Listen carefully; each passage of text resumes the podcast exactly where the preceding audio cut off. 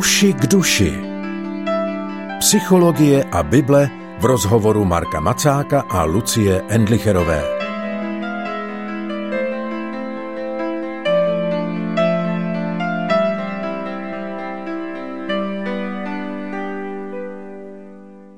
Dobrý den, vítejte u poslechu pořadu Uši k duši, ve kterém se pravidelně setkáváme s psychologem Markem Macákem. I dnes je naším hostem ve studiu. Marku, vítej, dobrý den. Dobrý den. Od mikrofonu posílá pozdrav také Lucie Endlicherová. Zveme vás k otevření nového tématu. Když řekneme, že se chceme v následujících týdnech věnovat životu trojice, životu v trojici, možná, že to může působit trošku překvapivě. Marku, proč je podle tebe důležité toto téma otevírat také v našem pořadu, který je nejenom teologický, ale také psychologický? My jsme se tady mnohokrát bavili o tom, jak duchovní reality a takové ty teologické pravdy, jaký mají přesah nebo souvislost s naším běžným životem a s naší duší a vůbec jako s tím, jak jako lidé fungujeme každodenně v životě a že vlastně ta teologie není jenom nějaká nástavba, ale je to něco základního, co patří k našemu životu, ať už nad tím přemýšlíme nebo tak implicitně. A trojice je téma, ke kterému církev přišla jako překvapivému objevu, protože když si začali dělat jasno v tom, co se to vlastně stalo, když, když Bůh přišel v těle a když začali zažívat věci, které zažívali, tak zjistili, že pán Bůh k ním přichází jako što trojice a byla to významná, nepřehlednutelná stránka toho nového života, do kterého Bůh lidi uh, uvedl. Tak proto si myslím, že i pro nás tady je to významná věc, kterou je třeba vědomě zreflektovat. Zacitoval bych tady Jana Kalvína, který k tomuhle říká, pokud se pokusíme přemýšlet nad Bohem, aniž bychom přemýšleli nad Otcem, Synem a Duchem, bude v naší mysli pouze poskakovat prázdné beztvaré boží jméno na úkor skutečného Boha. A myslím, že prakticky to tak často máme. Že máme dost nevyjasněné, jak Pána Boha zažíváme a jak ho můžeme poznávat a co vlastně znamená, že je to Bůh Otec, Bůh Syn, Duch Svatý.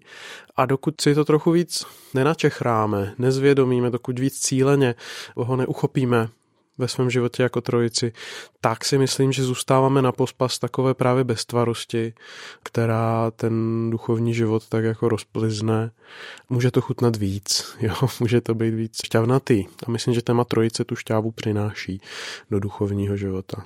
Když se podíváme na starý zákon optikou boží trojice, jak si ho vykládat? Bůh je zde prezentován pouze v uvozovkách jako hospodin Bůh a ještě se neukazuje v těch třech osobách, i když náznaky tam samozřejmě jsou. No právě, že náznaky tam jsou. Jo? Teologové křesťanští se shodují na tom, že nejspolehlivější způsob, jak to vidět, tak je vidět Boha jako jednajícího v trojici vlastně u každé věci.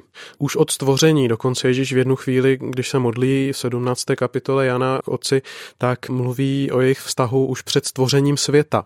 Takže Bůh ve svých tří osobách funguje odevždy a asi navždy, že je to jeho věčná realita a ve staré smlouvě máme různé náznaky. Často se mluví o božím duchu, který už u stvoření se znáší nad vodami, občas na někoho se stoupí, jsou tam náznaky zase postavy, která velmi tak jako směřuje ke Kristu a k tomu vyústění v osobě Krista. Je tam Bůh jako otec, dokonce se nechává občas zažít, nebo lidé o něm občas mluví i v mateřských pojmech. Takže ta bohatost a ta šíře tak tam už byla i ve staré smlouvě. Není to tak, že tím, že se narodil Ježíš, tak vznikla druhá osoba trojice, ale jakoby pán Bůh v každé té dějné době byl trošku natočen tomu světu trochu jiným, jinou stranou stranou, jo. Ale vždy je tam přítomen ve své celistvosti a my uvidíme, až se budeme bavit dneska trochu dál, že každá ta osoba boží bytostně spočívá v těch ostatních dvou, že, že oni navzájem vycházejí ze sebe, pronikají se a že vlastně ve své bytostné podstatě Bůh je společenství. A uvidíme, že i my jsme vlastně společenství. Kdybychom se naopak měli podívat na jednotlivé postavy, tak kde je Bůh v Bibli vidět nejvíce jako otec? Nejzřetelněji, nejpochopitelněji, nejsrozumitelněji? Já si myslím, že my potřebujeme celou šíři písma, abychom mohli uchopit nebo proniknout hloubš do podstaty jeho otcovství nebo synovství nebo do podstaty Ducha Svatého, že my to nemůžeme úplně zredukovat, to řeknu nejdřív. A myslím, že v tom je trošku riziko takových těch kret, které křesťané formulovali za celou tu dobu, protože když se podíváte třeba do Nikejského kréda nebo do některých dalších, tak uh, ono je tam kde co opomenuto. Třeba když se mluví o Ježíši jako o synu, tak tam je skoro vždy vynechán jeho příběh. Vždy je to o tom, že se narodil, potom umřel. Jakoby to, co bylo mezi tím, nebylo podstatné. A když se bavíme o Bohu jako otci, tak si myslím, že úplně v té nejvíce koncentrované formě ho vidíme, když se k němu vztahuje jeho syn. Že tam vidíme, jak boží syn, který je, vyjadruje plnost lidství, který je člověk par excellence, tak jak se člověk s velkým č vztahuje k Bohu jako otci s velkým o a jak tenhle vztah vypadá jak je to vztah důvěry, jak je to vztah požehnání, jak je to vztah zmocnění, jak je to vztah touhy plnit vůli otce, jak je to vztah předávání soudu synu a mnoha dalších věcí. Takže pokud chceme vidět čirý vztah mezi člověkem a otcem, tak se podívejme na vztah Ježíše a otce a potom v příbězích, které Ježíš vypráví z této své zkušenosti, na kterých to chce ilustrovat pro lidi, například e, úplně typicky ten příběh o marnotratném synu. Si myslím, že takovým vyjádřením, ale zase je to jenom jedna stránka, která neformuluje jiné stránky božího otcovství. Takže my myslím, že potřebujeme celou tu šíři příběhů. Není dobré zaseknout se na jednom. Bylo by zbytečné ptát se, kde je nejviditelnější Ježíšův příběh, protože logicky je popsaný v evangelích, ale možná ta otázka, kterou by bylo možné položit, je, co nejvíce ten Ježíšův příběh charakterizuje. Ježíše jako syna. Asi bych měl říct kříž, Myslím, že na kříži to je zase taková průsečnice, ke které směřuje celá ta Ježíšova služba a myslím, že ten bod, od kterého se odvíjí celá naše budoucnost ve vztahu k Bohu a k Bohu synu. Takže kříž je tam ten význam této boží osoby tak je nejvíc koncentrován, protože tam on se nejvíc vydává svému otci, tam nejvíc se mu vydává s důvěrou, tam eh, nejvíc je zajedno s otcovou vůlí. Zároveň je to velmi paradoxní situace, protože to je jediný bod, kde je od něj oddělen. Což taky vyjadřuje něco o boží podstatě. A potom ten zbytek Ježíšova příběhu, to, jak jedná s lidma, jak se modlí ke svému otci a o čem spolu mluví, tak to je takový komentář kolem toho, co ten kříž znamená. Co podle tebe vyjadřuje to, že je Ježíš oddělen od otce? Boží ochotu vzdát se sebe sama. To, že Bůh vytváří v sobě prostor pro člověka, kterého ze své vůle tvoří a ze své lásky hlavně ho tvoří a že Bůh sám je ochoten zlomit se nějak na hluboké bytostné úrovni, aby se to mohlo stát.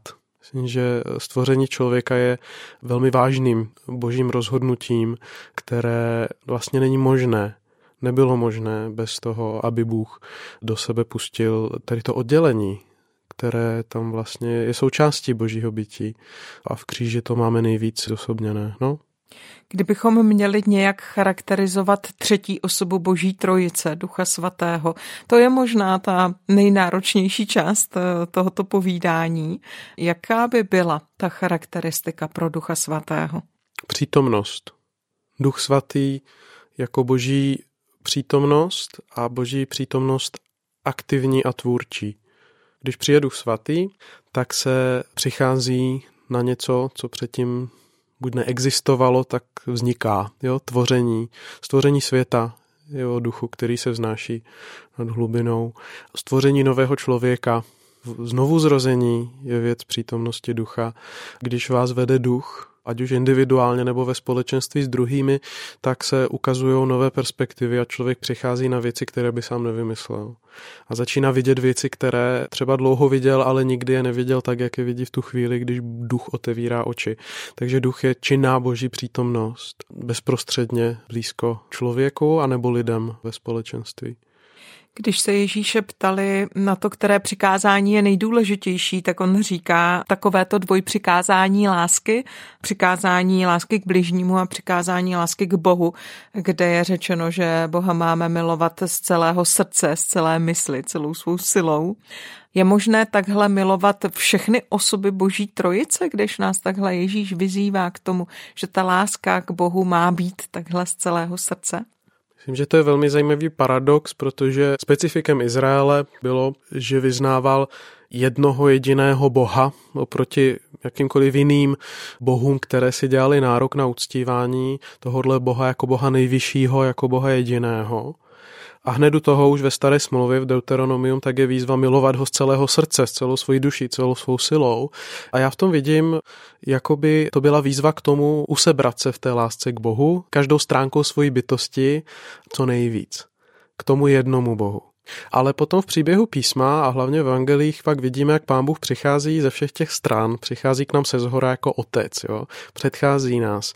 V duchu nás naplňuje zevnitř, v Kristu stojí vedle nás, jako by přicházel, tak obkličoval nás, přicházel ze všech možných stran v těch jeho různých osobách a myslím si, že teprve tahle zkušenost toho radostného obejmutí nebo obklíčení Bohem, že je to trojiční zkušenost jednak a že to je teprve to, kde se učíme opravdu ho milovat celé, celou svoji myslí, celým svým srdcem, celou svoji vůli, protože náš přirozený stav je, že jsme roztříštěni, že nejsme jednotní, a duchovní růst je o tom, že se usebíráme. O tom, že narážíme u sebe na myšlenky, touhy, eh, vůli, různé aspekty, které vlastně milujou nebo se vážou více k něčemu jinému než k němu. A pán Bůh, tak jak se nám dává poznat v těchto všech svých rozměrech, tak nás konfrontuje s tím, jaké jiné bohy máme, k jakým jiným bohům se vážeme, často aniž bychom si to uvědomovali a z čeho všeho si děláme Boha. A učí nás odpoutávat se od těch věcí právě prostřednictvím toho, že se nám někdy zjevuje jako mocný, otcovský, tvůrčí, ten, kdo určuje náš život, vlastně ho bere z naší kontroly, anebo jako boží přítomnost, která přichází v inspiraci a v tom otevírání očí pro různé věci a ve společenství, anebo jako boží blízkost v Kristu, jako ten, který se stotožnil, který ví, jaké je to být já, který umí se mnou plakat, který je zlomený spolu se mnou, který zná hloubku mé bolesti. Takhle pán Bůh na, k nám přichází z různých stran a učí nás ve své trojiční přítomnosti milovat ho celé a vlastně z každé strany se směřovat k němu. Co se děje s naším životem, pokud některou z osob Boží trojice míjíme ve svém duchovním životě? Přestává to fungovat. A je dobře, když to přestává fungovat, protože to působí bolest a napětí, která nám dává znát, že něco opomíme a že si potřebujeme přeladit trošku naše vnímání ale tak, jak Bůh je součinný ve všech svých osobách, vlastně v celém svém jednání, tak musí být naše reakce otevřena na všechny tyhle strany. Takže jestli já vnímám, že Bůh jako otec mě volá k tomu, abych žil, já nevím, abych žil nějakým způsobem podle jeho plánu, což se osobně v nějakém zákoně, který Bůh dává, a vím, že třeba skrze syna jsem vykopený a spadám pod tento boží nárok a mám ten nový život, tak pokud opomím třeba ducha, tak můžu zjistit, že nemám sílu k tomu, v čem potřebuju žít a v čem možná i chci žít. A budu potřebovat kultivovat tu stránku otevírání se, přijímání, zmocnění duchem svatým. Někdo opomíjí Krista, jako takového a bere to, co Kristus přináší jako teorii a zapomíná se vracet pod kříž a zapomíná se vracet ke skutečnému pokání a přicházet k Bohu jako ten, kdo je přijímán i přes svoje hříchy, kdo je přijímán i přes to, že jsem to zrovna já a že dělám, nebo jsem udělal zrovna to, co jsem udělal. A z kříže se pro mě může stát teorie, která obhájila to, že jsem křesťan, ale pokud ho, se neučím ho potřebovat a dotýkat se ho a přijímat ho každý den znovu, tak v tu chvíli se budu cítit opuštěn Kristem a neschopen dostat nárokům Otce, anebo dát mu prostě prostor ve svém životě. Pokud budu opomíjet Otce, můžu se cítit nějak bytostně opuštěný. Můžu mít dojem, že nade mnou nikdo vlastně není, anebo můžu opomenout třeba to, že Bůh jako otec dal světu nějakou formu, nějaký pravidla a něco po mně doopravdy chce. Vychovávám mě jako otec někdy docela tvrdě. A pokud nejsem schopen tuhle stránku ve vztahu k němu kultivovat, tak začnu narážet na nějakou bezákonnost, kterou mám ve svém srdci a bude mi tam chybět ta výchovná stránka vztahu k otci. Takže z, z různých stran, ale kterákoliv rovina vztahu k Bohu tak je nekultivovaná nebo nepochopená dostatečně, tak nám začne dělat problém. Proto si i myslím ještě, že je to o neustálém vyvažování. Vždy, když jako začne příliš přehánět eh, jednu rovinu, potřebujeme vyvážit na druhou. Já někdy potřebuji hodně si uvědomovat boží milost, ale někdy se potřebuji víc Boha bát. A jindy potřebuji být jenom potichu a, a čekat a hledat a trošku vyhlížet, kde mě Bůh oslovuje a kudy šeptem potichu na mě mluví. Někdy potřebuju různé věci podle toho, kde jsem a pro mě je to jako natáčení se k Bohu z různých stran. Tak budeme to dělat i v následujících týdnech. Zatím jsme do tématu vstoupili, těším se na ta další. Díky Marku za dnešní setkání, těším se na setkání zase příště. Děkuji. Také děkuji, nashledanou. Loučí se i Lucie Endlicherová, mým hostem byl Marek Macák. Naslyšenou.